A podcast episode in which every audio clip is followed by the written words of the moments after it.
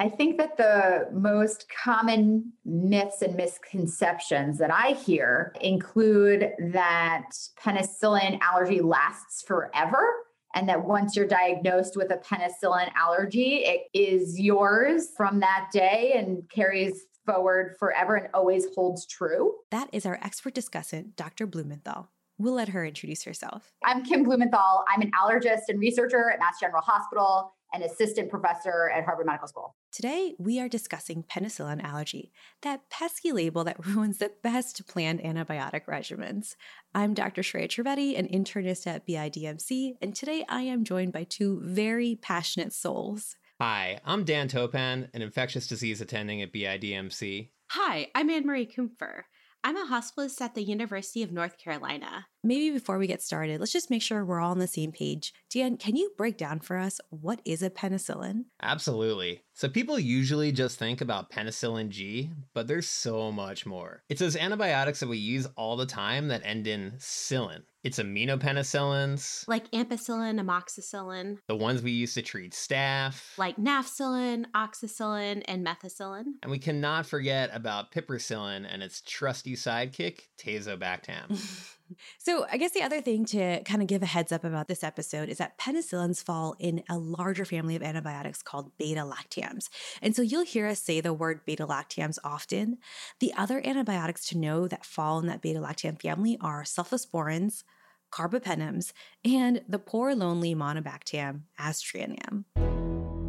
Let's get started with the questions we'll be covering today. Make sure you test yourself by pausing after each of the five questions. Remember, the more you test yourself, the deeper your learning gains. Pearl 1 Over labeling. Why is there so much over labeling of penicillin allergies?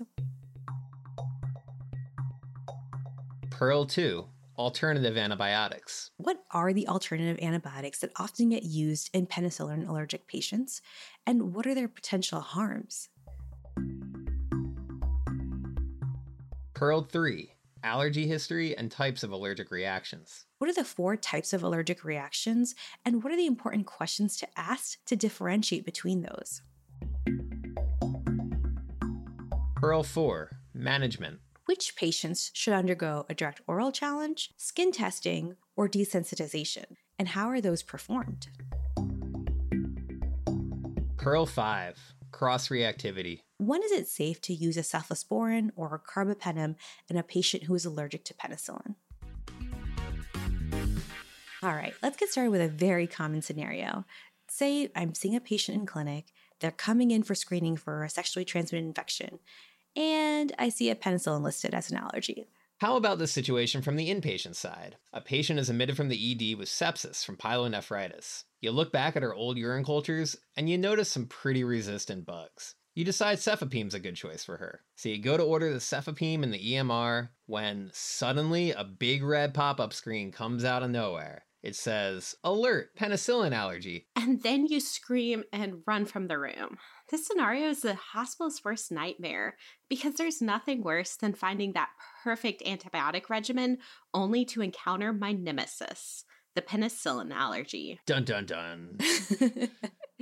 uh, yeah, it's kind of bizarre how often I see penicillin allergies in the chart.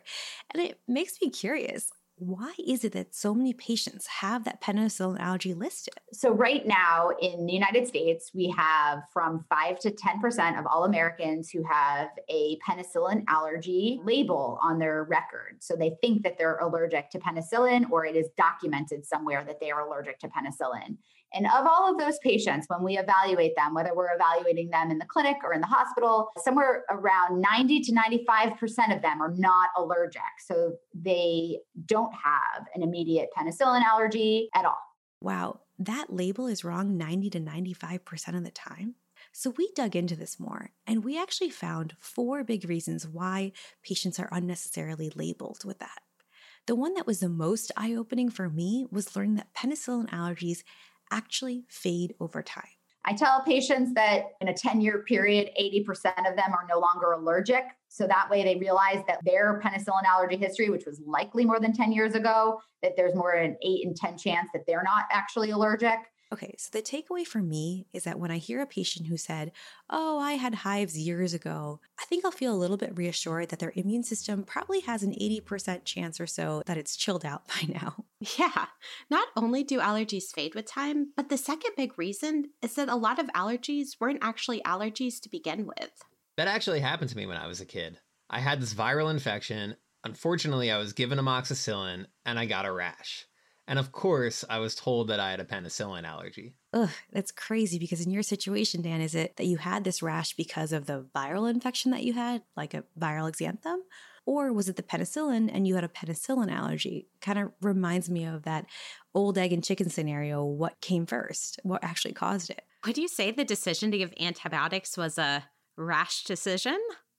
Sorry, ah. couldn't help myself.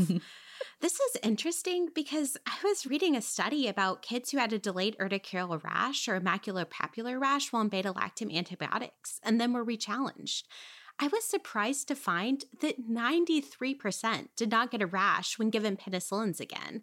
It was probably that pesky virus causing the rash all along. Well, I guess I was part of the 93% then. Always getting that A. so, the third big reason for mislabeling, which I see all the time, are when side effects like headache or diarrhea are listed under the allergy label. And of course, those things are really uncomfortable, but diarrhea is an adverse effect and not an allergy.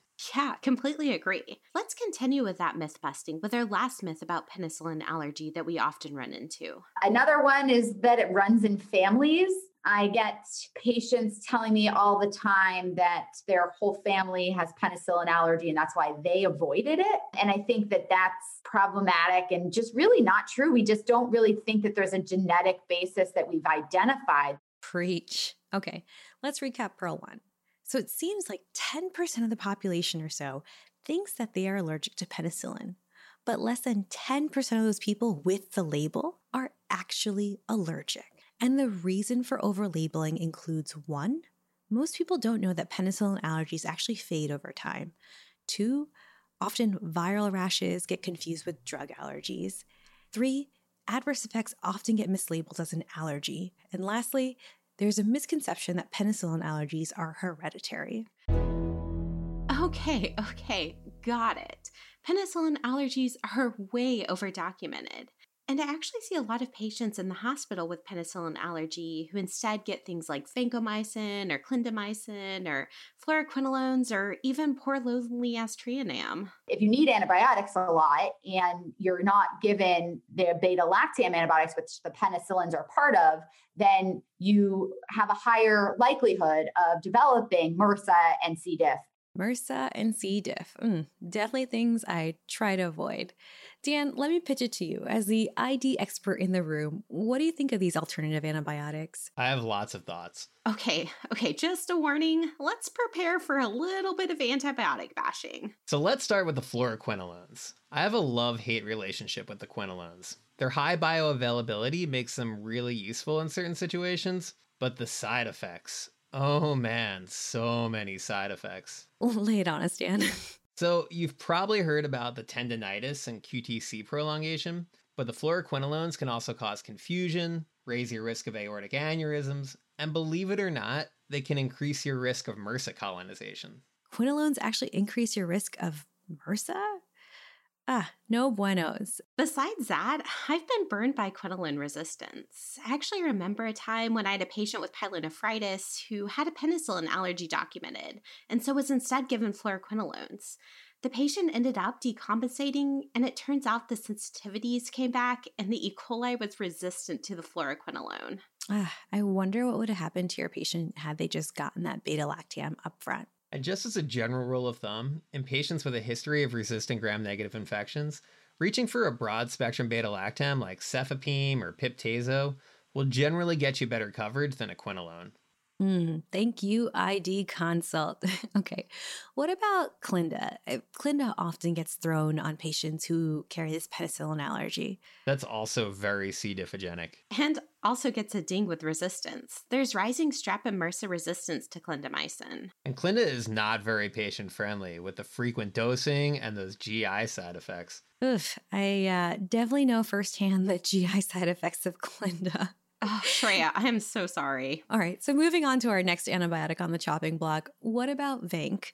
Dan, what are your thoughts about people getting Vanc instead of a beta lactam? So, Vanc has its downfalls too. When you're seeing a patient with an MSSA bloodstream infection, Vanc actually has worse outcomes than anti-staph beta-lactams like nafcillin or cefazolin. And for you perioperative medicine fanatics out there, vancomycin prophylaxis in the OR can actually lead to more surgical site infections if it's used instead of cefazolin. And don't forget about the risk of selecting for vancomycin resistant enterococcus and that potential for nephrotoxicity. All right, moving on to our last but not least alternative antibiotic that we often see is aztreonam. Guys, I can't remember how many times I've been to a rapid response for a decompensating patient and they have a penicillin allergy, and sure enough, they get Vanc, metronidazole, and aztreonam. Shreya, I was probably at that rapid response with you, and this happens all the time. Patients with penicillin allergy are actually 18 times more likely to get aztreonam. And that's unfortunate because aztreonam doesn't provide nearly as good gram negative coverage as other beta lactams. It also has no gram positive coverage. It is not my favorite. Sorry, aztreonam. I don't think you're making it onto Dan's fantasy antibiotic draft. Absolutely not. so, to summarize our rundown of antibiotic alternatives, and this is exactly what I tell my patients who have penicillin allergies, these alternative antibiotics often have more side effects and they may not be as good at treating your infection. This is great, but honestly, in real life, when I'm 45 minutes into an admission interview, my pager is going crazy. And I sometimes just quickly run through the allergy section like, hey, the chart says you're allergic to penicillin, right? Okay, moving on. When I was a med student and I was taught how to take an allergy history, it went something like, So you're allergic to penicillin, I see here in the chart. And the patient would say yes, and you would just write that down and that the allergy history is so much more than that. It is like the history of present illness we do for everything else. It involves the timing and the symptoms and what happened, and that the history can be used to help decide how to prescribe antibiotics to that patient in front of you. So, what I found helpful in taking a good allergy history is understanding something that I haven't thought about since med school, which is the pathophys behind the four Gell and Coombs hypersensitivity reactions. I think what's helpful is when we tailor the questions to hone in on which one of those four hypersensitivity reactions it could be, it really then helps us with our management in the future, which we'll be talking about later in the episode. So, I guess I'll start as an allergist with my favorite types of reactions, which are the type that are mediated by IgE, which is um, our allergy antibody. And those are reactions that are typically immediate in onset. Often within one hour of the first dose of an antibiotic course. That IgE is already formed and it's just hanging out on the surface of mast cells. Then the allergen comes along and boom, histamine gets shot out like a cannon. Those are the ones that have symptoms like hives or urticaria, angioedema, wheezing, anaphylaxis. And those are the reactions that we need to treat with first, if it's severe, epinephrine, epinephrine, epinephrine, epinephrine. And that fast onset of IgE mediated reactions is why it's so important to ask about the timing of the symptoms. How many days into taking a course did the symptoms occur? Was it the first day, the second day, the third day, a week later, a month later? All of that is very important because it gives you a hint at maybe what kind of reaction might have occurred but what if they don't remember how soon after the antibiotic their symptoms started? If it was within an hour or if it was longer? Asking about treatment might help you with what the patient looked like to a clinician. If the patient was just told, oh, stop that antibiotic and you don't need to see anybody and you don't need to take any medication to treat yourself, then that situation is a low risk situation. If the patient was told, okay, you need to come to the emergency room or give yourself epinephrine or come to a PCP office because that rash needs to be checked out, you get a sense for a more severe history of penicillin allergy. Okay. And then the last bit of questioning, getting at that type 1 IgE mediated reaction, is actually a throwback from Pearl 1, that teaching point that IgE allergies actually fade over time. So, when did this occur in your life? Was it two weeks ago? Was it a year ago? Was it 10 years ago? Was it in childhood? Those, all of those clues about timing are really important.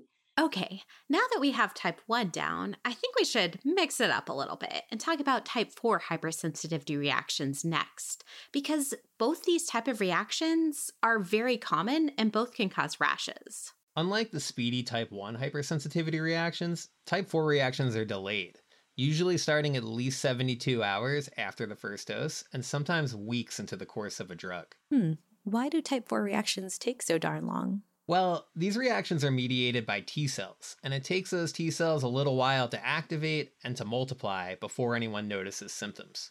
Yeah, those T cells take time to age, like fine wine. Exactly. In comparison to type 1, which is more like a shot of cheap tequila. It's quick and the aftermath is never good. Ugh. Hmm.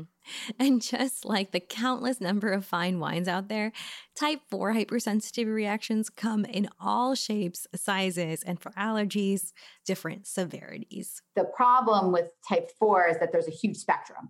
So the, the benign maculopapular rash that you see every day on the hospital ward from the patient that's on four antibiotics and just developed a rash and you're you know monitoring maybe a little bit. That rash is a type 4 hypersensitivity reaction but also stevens-johnson syndrome is considered a type 4 hypersensitivity reaction. The thing i always emphasize about taking allergy histories is that once we narrow it down to a type 4 delayed reaction we have to figure out if it's a mild or a severe type 4 reaction because that has major implications for management. I think that some of these things we can really get at even when we're talking about things that happened years and years ago. So, asking about skin peeling is important and we don't mean the fine like skin desquamation that might happen you know after a drug rash that's like very common we mean like detachment like did your skin significantly peel uh, mucosal involvement did did was was there potential problems with your eyes your mouth Dr. Blumenthal is trying to rule out a history of severe type 4 hypersensitivity like SJS, where we would never want to rechallenge the patient with the beta lactam. What other questions should we be asking the patient? Were there potentially organ involvement? Did anybody say that they, you needed to get blood work and they were worried about your livers or your kidneys in the past? And that last line of questioning on liver and kidney involvement gets at another famous type 4 hypersensitivity reaction DRESS also known as drug reaction with eosinophilia and systemic symptom. And if someone had DRESS, you definitely don't want to re-challenge them with the beta lactam. You don't want DRESS twice or even once. Okay, so quick recap. There are two major types of hypersensitivity reactions that can cause a rash. Type 1, which is IgE mediated, happens really quickly and can cause hives to anaphylaxis if you're unlucky. And then type 4, which is T cell mediated, causing a delayed rash that can range from a mild maculopapular rash to a severe life threatening reaction. Okay, uh, Dan, why don't you bring it home for us? Yeah, so the final piece of game changing history is to figure out what antibiotics they have tolerated since their initial reaction. The final thing is exposure since. So I joke, but I don't joke. But as an allergist, our favorite consults or are for history of penicillin allergy, but the patient takes amoxicillin at the dentist. So consult done, we're all set. You tolerate a penicillin you actually tolerate an aminopenicillin, which we could get to, which means you basically tolerate almost every penicillin. Yeah, nothing is more satisfying than finding out that they tolerated a course of penicillin and hitting that delete button on the penicillin allergy label. One thing that I found is you can actually use the chart search function and look and see if they've tolerated a penicillin. Ah, that's genius. I've got to start using that search function more because so many people don't remember the names of their prior antibiotics. Yeah, it's actually pretty amazing how many patients have tolerated penicillins without even knowing it. Anne-Marie, you are making your pharmacist proud by deleting it from the allergy list. And with that, let's summarize Pearl 4.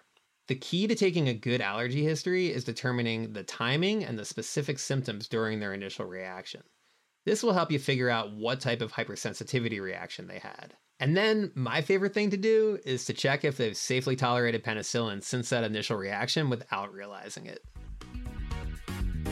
Just a quick word from our sponsor. We all want to eat healthier, but let's be honest, between our busy schedule and the endless prep and cleanup, it feels kind of out of our reach. You know, we often are aiming for better nutrition, but end up compromising for quick fixes that are anything but healthy. Now, imagine a different scenario. Picture a day where you're coming home to gourmet, nutritious meals that are ready in just two minutes. With Factors, that is possible.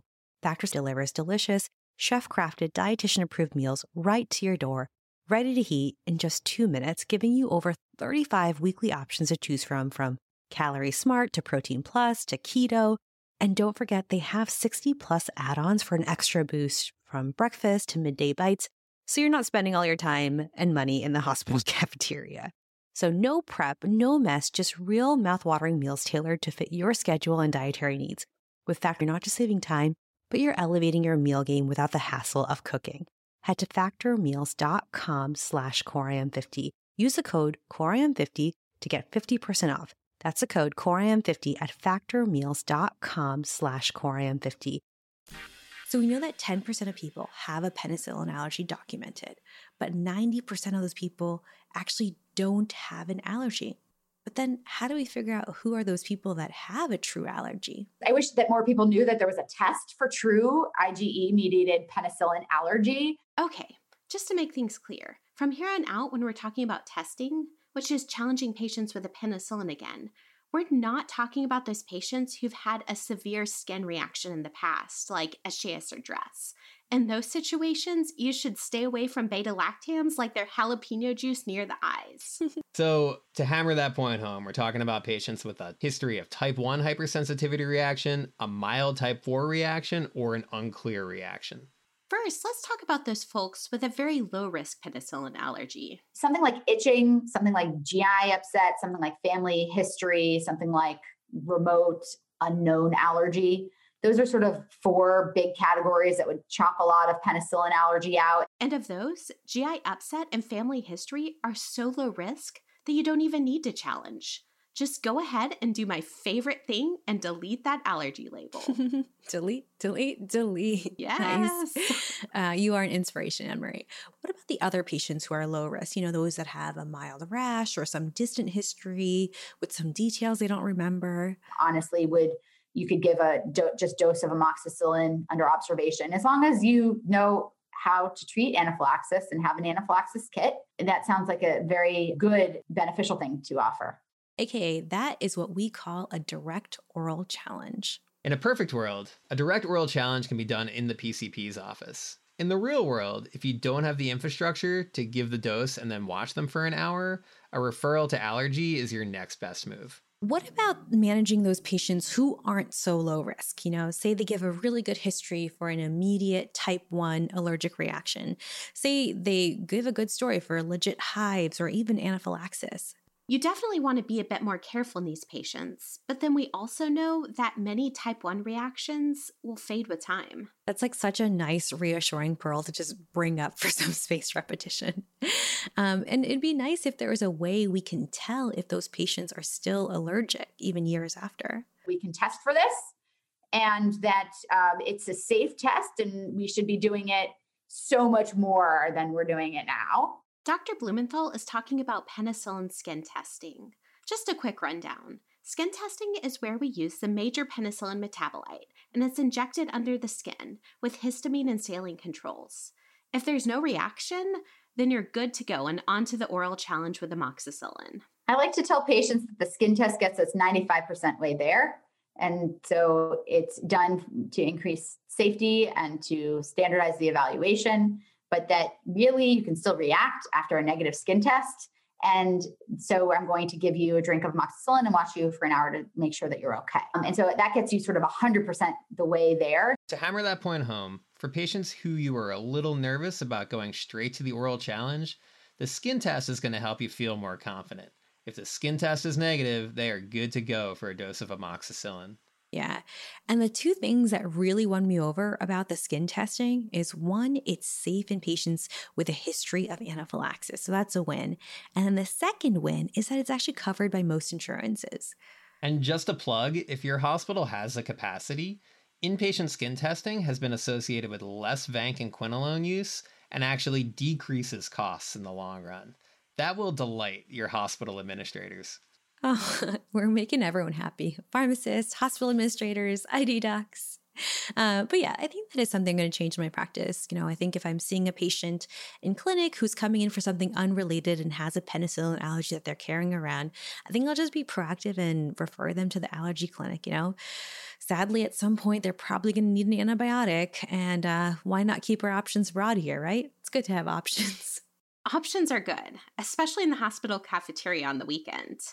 but what about the situation when you're in the hospital and you don't have access to an allergist or can't perform skin testing? Are we just stuck using fluoroquinolones and aztreonam then? Absolutely not. So, in our hospital, if someone comes in with an infection but has an IgE mediated penicillin allergy history, we will often give a cephalosporin using something called a graded challenge. Wait a minute back up. What's a graded challenge? Okay, so a graded challenge is when you give a small initial dose, like 10% of the medication.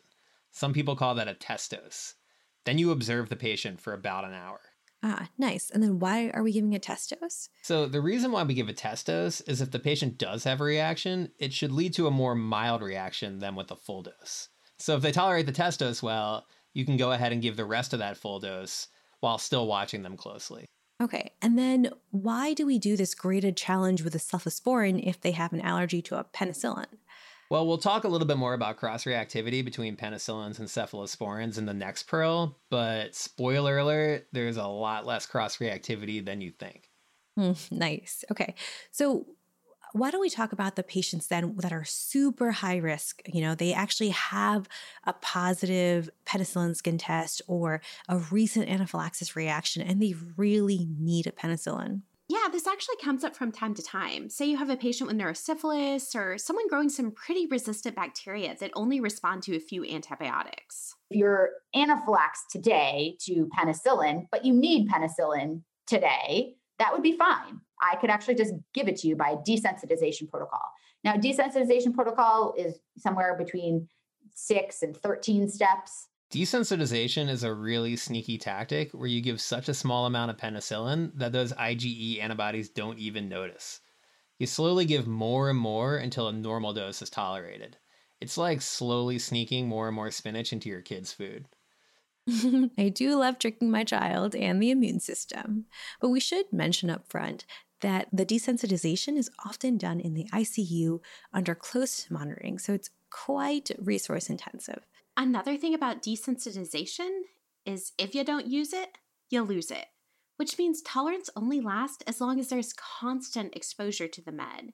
So if someone needs penicillin again in the future, you have to go through the whole desensitization process again. Yeah, uh, quite resource intensive.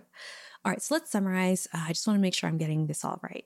So basically, when I have a patient who is low risk for a reported allergy, say they had skin itching without a rash or some distant, unknown history that didn't need treatment, I think what I'm taking away is that I should just go ahead and give a dose of amoxicillin and observe them for an hour. Exactly. And if the allergy history is more concerning for a legitimate type 1 IgE mediated reaction, if it's available, you can use skin testing followed by an oral challenge. If skin testing isn't available or isn't practical and you need an antibiotic right away, you can do a graded challenge with a cephalosporin. If they had a recent IgE reaction or a positive skin test and they absolutely need a penicillin right now and don't have an option for a cephalosporin, that's when you would do desensitization. I'm so glad we covered that. That's super high yield. But what about that patient with pyelonephritis with some resistant bugs and you really want to use that cephalosporin? But then, boom, penicillin allergy. Yes, there is a lot to unpack here, but just before we get started, as a reminder, penicillins and cephalosporins are like cousins that are part of a bigger family called beta lactams. And that is simply because both classes have that beta lactam ring. Ah, nice. All right, so does an allergy to one beta lactam ring antibiotic mean an allergy to all beta lactam ring antibiotics? There's never been a randomized controlled trial of penicillin documented, like proven penicillin allergic patients and their tolerance of every single cephalosporin. What we instead have are a bunch of people who might have reported a penicillin allergy in the past, some patients who had confirmed penicillin allergy, and we sort of document whether they have objective signs or symptoms with another cephalosporin or carbapenem. And so, with that caveat, I'd say we know that there's probably some cross reactivity between beta lactam antibiotics because they all have beta lactam rings, but the cross reactivity risk is maybe not as high as it was ever thought to be. And in our textbooks, that 8% FDA label was rounded, like colloquially, to 10%. Really, the risk is probably somewhere in the 2 to 3% cross reactivity. And the cross reactivity is likely penicillin to cephalosporins that look alike. 3%? I definitely feel lied to. But wait a minute, what did Dr. Blumenthal mean when she was saying that cross reactivity is higher when a penicillin and cephalosporins look alike? Don't they all share that beta lactam ring? Is she saying that maybe some cephalosporins look a little bit more similar to penicillins than other cephalosporins? I have some bad news for you.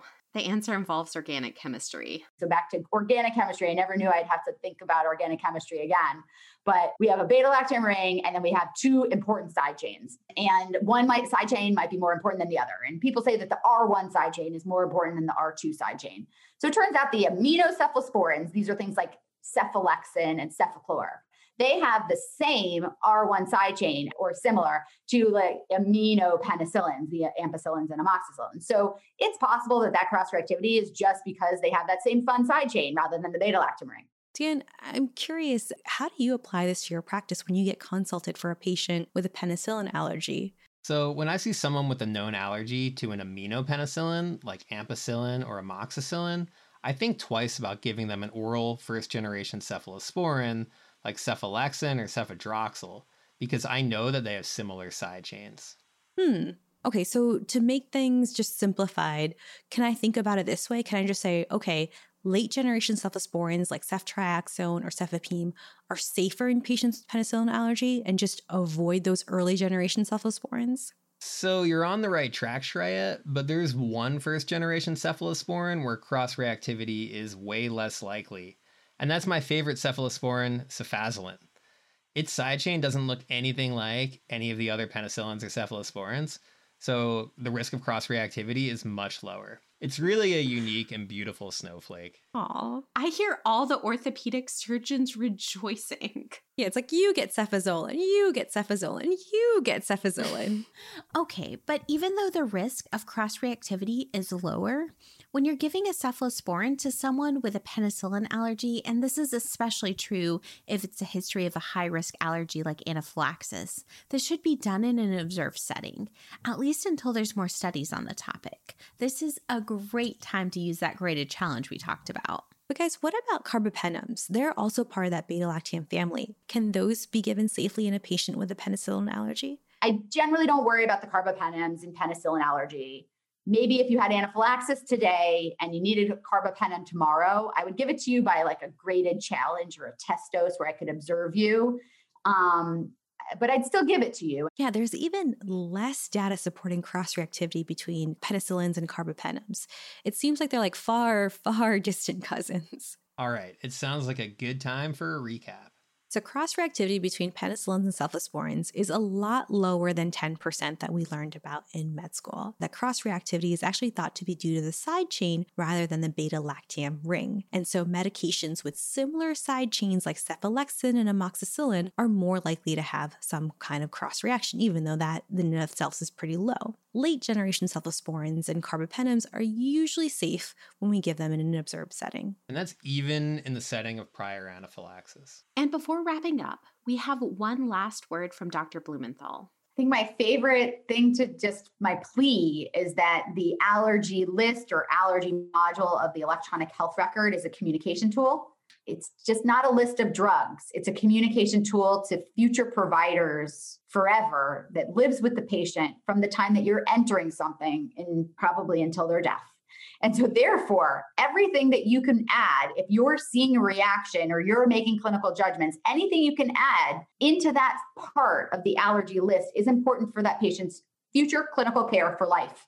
No one's going to read the long progress note from day 13 of a 40 day hospitalization, but everyone is going to see that allergy list. And so over document there, be specific. You can say whatever you want. I think it's within a 200 character limit. It's like a tweet.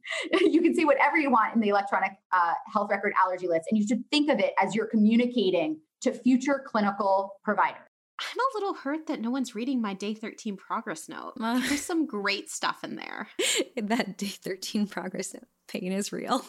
Don't worry, Emery. As an ID doc, I'm definitely reading that day 13 progress note.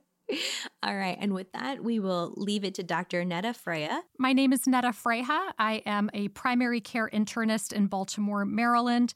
I'm on faculty at the University of Maryland School of Medicine, and I am the editor and host of the Primary Care Reviews and Perspectives podcast and Dr. Frayha will be doing the recap for the episode. Pearl 1 There are many penicillin allergy myths. Most importantly, 90 to 95% of people who have a penicillin allergy label are not actually allergic to penicillin. And I think if we think for a moment about if there were any other diagnosis or label where if we knew that every time we saw it on a patient's record, we knew that 95% of the time it was false, it would really blow our minds. And we should have that same level of appreciation for this particular statistic. And there are a couple of reasons for it that are good to keep in mind. One is that in childhood, kids will have a rash at the drop of a hat, and they may have a viral exanthem that gets mislabeled as a penicillin allergy, and then that label sticks around in their chart for decades to come.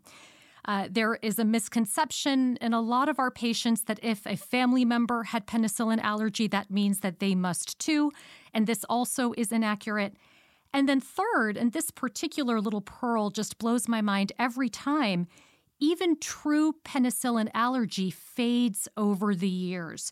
So, up to 80% of people with a true IgE mediated penicillin allergy will actually lose this allergic response after 10 years. This is incredibly empowering as we think about how to delabel our patients. This 95% statistic can have real harm attached to it. There are harms associated with this over labeling of a penicillin allergy.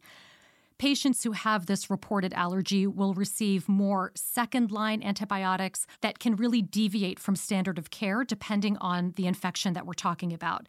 They receive more fluoroquinolones, more clindamycin, more vancomycin, more aztreonam, all of which have their own adverse effects. Patients who have a reported penicillin allergy have higher rates of nosocomial infections like MRSA, VRE, and C. diff. They have higher risk of surgical site infections. They have longer hospital stays, and they incur increased healthcare costs. Pearl 3 by getting a good allergy history, we can figure out what type of allergic reaction the patient might have had and therefore risk stratify them so that we can manage them better. By asking a few simple questions, we can get to what type of reaction they had. And these questions are things like when did the reaction occur? What were the symptoms, if the patient even remembers?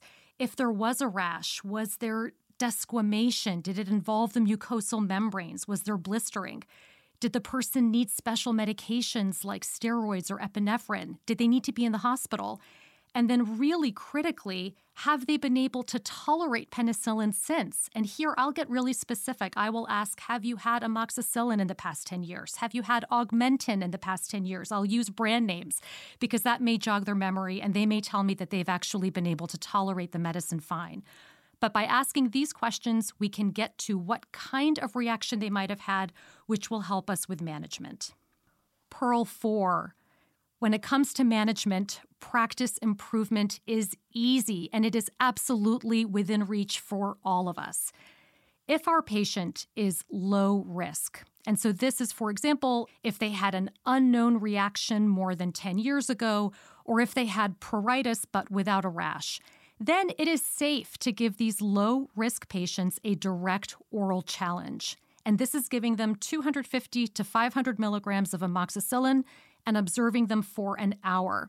And then, if they don't respond or react to that oral challenge, we're done. We have been able to identify that they're not allergic. In more medium or moderate risk scenarios, so these are patients with a history of an IgE mediated reaction in the past, maybe hives, maybe bronchospasm, maybe distant anaphylaxis, then these are the right patients who should receive skin testing with a series of intradermal injections of penicillin metabolites. And then, if that's negative, we can follow that up with the same oral challenge. Together, these two tests have a negative predictive value of 95 to 98%. So, if the person has a negative skin test and a negative oral challenge, we can delabel them. YZ date. We want to communicate this result with the patient's primary care clinician and any other clinicians that are really involved in their care. And so importantly, we want to celebrate this with the patient themselves. We want to tell them, Congratulations, you are not allergic to penicillin. If anyone asks you in the future, Are you allergic to penicillin? you will say no, because so often the patient doesn't understand what we've just done and then they perpetuate the myth themselves, which is just such a shame. Pearl 5. Is it safe to use cephalosporins or carbapenems in pen allergic patients? And the answer is very often yes. We often learn that the cross reactivity between penicillin allergy and cephalosporins is around 10%, and that's actually a myth. It's another myth. It's based on old studies uh, with older cephalosporins and small study numbers. Uh, in reality, the cross reactivity is really more like 2 to 3%, and it's mediated by the R1 side chain of the particular drug. So if it's similar to a penicillin, like in, for example, cephalexin, which is nearly identical in its side chain to amoxicillin, amoxicillin, then we can be a little bit more cautious. But if it's a unique side chain, like for example in cefazolin, then we can feel really empowered to use that cephalosporin and not to worry. And similarly, carbapenems are safe to give in patients with either that type 1 or a very mild type 4 reaction. And that is a wrap for today's episode. If you found this episode helpful, please share it with your team, your colleagues give it a rating on Apple Podcasts or whatever podcast app you use. It really does help people find us. And if you want to add your own tips, share your own experiences, please tweet us, leave us a comment uh, on our website, our Instagram, or Facebook. Thank you so, so much to Dr. Kyora Rashid for peer reviewing this episode. Thank you to Max Head for the audio editing, to Kathy Sasan for the accompanying graphics. And as always, we'd love to hear feedback, so email us at hello at coreimpodcast.com. Opinions are our own and do not represent the opinions of any affiliated institutions.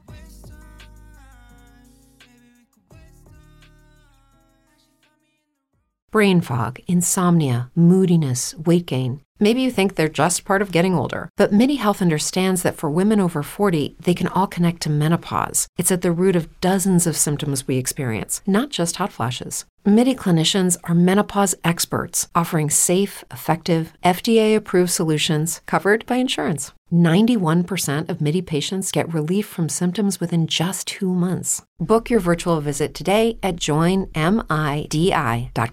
At Parker, our purpose is simple we want to make the world a better place by working more efficiently, by using more sustainable practices, by developing better technologies. We keep moving forward. With each new idea, innovation, and partnership, we're one step closer to fulfilling our purpose every single day. To find out more, visit parker.com/purpose. Parker, engineering your success.